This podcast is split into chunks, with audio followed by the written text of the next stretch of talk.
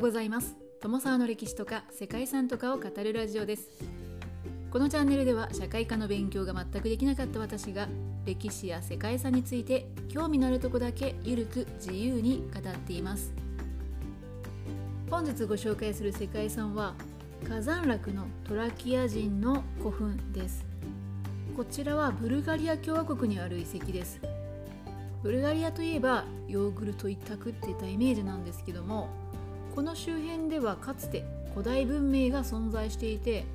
それにまつわる世界遺産も複数登録されています。火山落のトラキア人の古墳は名前の通りトラキア人の古墳が登録されているわけですがそもそもトラキア人ってどんな人たちどんな民族なのかご存知でしょうか？歴史の授業で習ったことはあったんでしょうか？ちょっと私記憶にないんですけれどもトラキア人は古代の東ヨーロッパ周辺のトラキアと呼ばれる地域に住んでいた民族なんですが文字の文化を持たなかった民族であったため現在でも謎が多く残っています。ブルガリアには紀元前3000年頃から住んでいてローマ文化やギリシャ文化と徐々に融合しながら最終的には消滅したと考えられています。近年トラキア文化の出土品というのが発見されるようになって少しずつトラキア文化というのも解明しているそうです。その時代というのはエジプトやメソポタミアよりも古く勇猛な戦士で一夫多妻制そして夫が死ぬと選ばれた妻も巡視する制度があったなどと言われています。うん、まあ、なるほど。非常に独特の文化を持っていそうなトラキア人なんですけれどもそんなトラキア人によって残されたお墓の一つが火山落にある世界遺産というわけですね。その古墳は第二次世界大戦中に兵士が防空壕を掘っていた際に偶然発見されたそうです。発見された時には盗掘された後だったようですが紀元前4世紀の古墳でその中には優れたヘレニズム文化を伝える貴重な彩色壁画が残っていました。壁画はトラキア人の埋葬の儀式とか文化を描いたもので未だに鮮やかな彩色が施されていてトラキア芸術の最高峰とされています。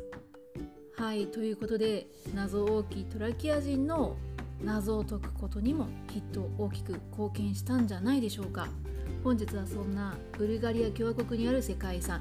火山落のトラキア人の古墳をご紹介したいと思います。この番組はコーヒー沼で泥遊びパーソナリティ翔平さんを応援しています。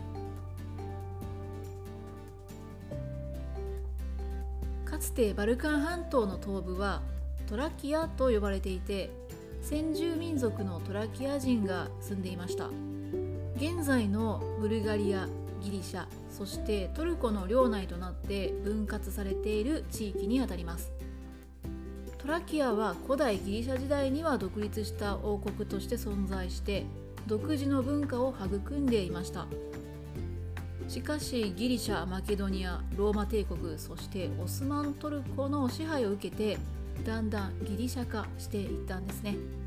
トラキア人もギリシャ人化してその文化の多くを失ってしまったということだそうです。トラキアは残された墳墓などから紀元前3000年を超える繁栄の歴史を持つとされていますがその実態は紀元前5世紀頃の文献に現れるまで謎となっているそうです。そして後にギリシャによって文化の上書きが行われてしまったことで事実上トラキア人だったりトラキア文化というのは消滅してしまいました。そんなトラキア人の古墳がある火山落はブルガリアの中南部のスタラ・ザゴラ州に位置していてブルガリアでは10番目に大きな工業都市なんだそうですね。火山落はブルガリアの重要な産業でもあるローズオイルの原料バラの栽培が盛んなことでも有名でバラの谷と呼ばれていてブルガリアでは人気の高い観光スポットでもあるそうですね。そしてそんな火山落のもう一つの見どころとなっているのが世界遺産でもあるトラキア人の墳墓などトラキア人が残した遺跡です。歴史を振り返ると火山落一帯に人が住み始めたのは新石器時代である紀元前6000年から紀元前5000年とされています。紀元前4世紀から3世紀頃にはトゥンジャ川の上流がトラキア人が支配していた中心地となっていました。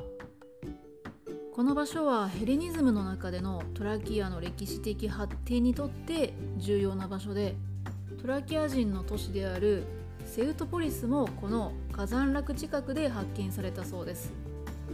セウトポリスというのは今回の世界遺産には含まれていないんですけれども当時の王であるセウテス3世とその宮廷の在所として建設された宮殿のことだそうですね、まあ、そんな建物が近くにあったということです。トラキア人の墳墓は第二次世界大戦中の1944年に防空壕を掘ろうとしたところに偶然発見されました。発見された時はすでに持ち運びしやすい金目のものは洞窟された後だったんですけれども天井や壁画の装飾などはほぼそのままで残されていました。この墓地は紀元前3世紀から4世紀頃に作られたとされています。レンガ造りの丸天井型の地下墳墓と狭い回廊とレンガ造りの丸い埋葬室で構成されています。この墓が作られた目的は当時の王と王妃を祀るためであったと言われています。周辺の墳墓と合わせてこの地域はトラキア王家の谷というふうにも呼ばれているそうですね。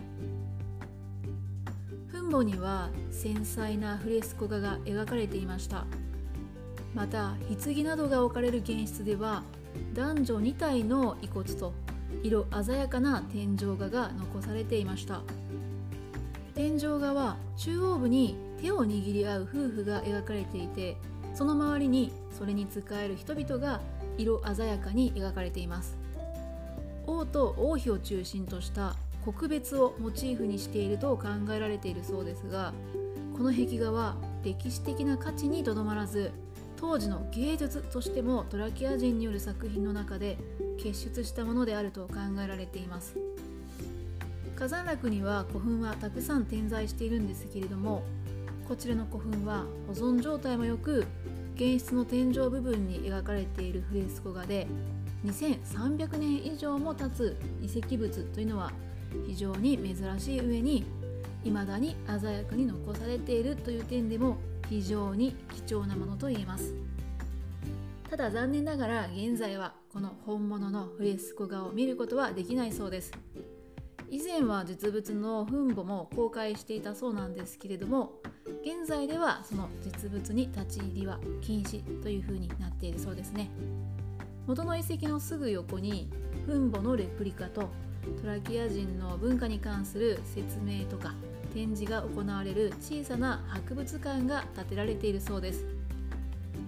レプリカではあるものの成功に作られていて当時の様子を十分に伺い知ることができる場所ではあるということだそうですね。ということで本日は非常に簡単ではありましたがブルガリアにある未だ謎の多い民族トラキア人が残した遺構火山落のトラキア人の古墳についてご紹介してきました。ここまでご清聴いただきましてありがとうございます。では皆様本日も素敵な一日をお過ごしくださいね。友沢でした。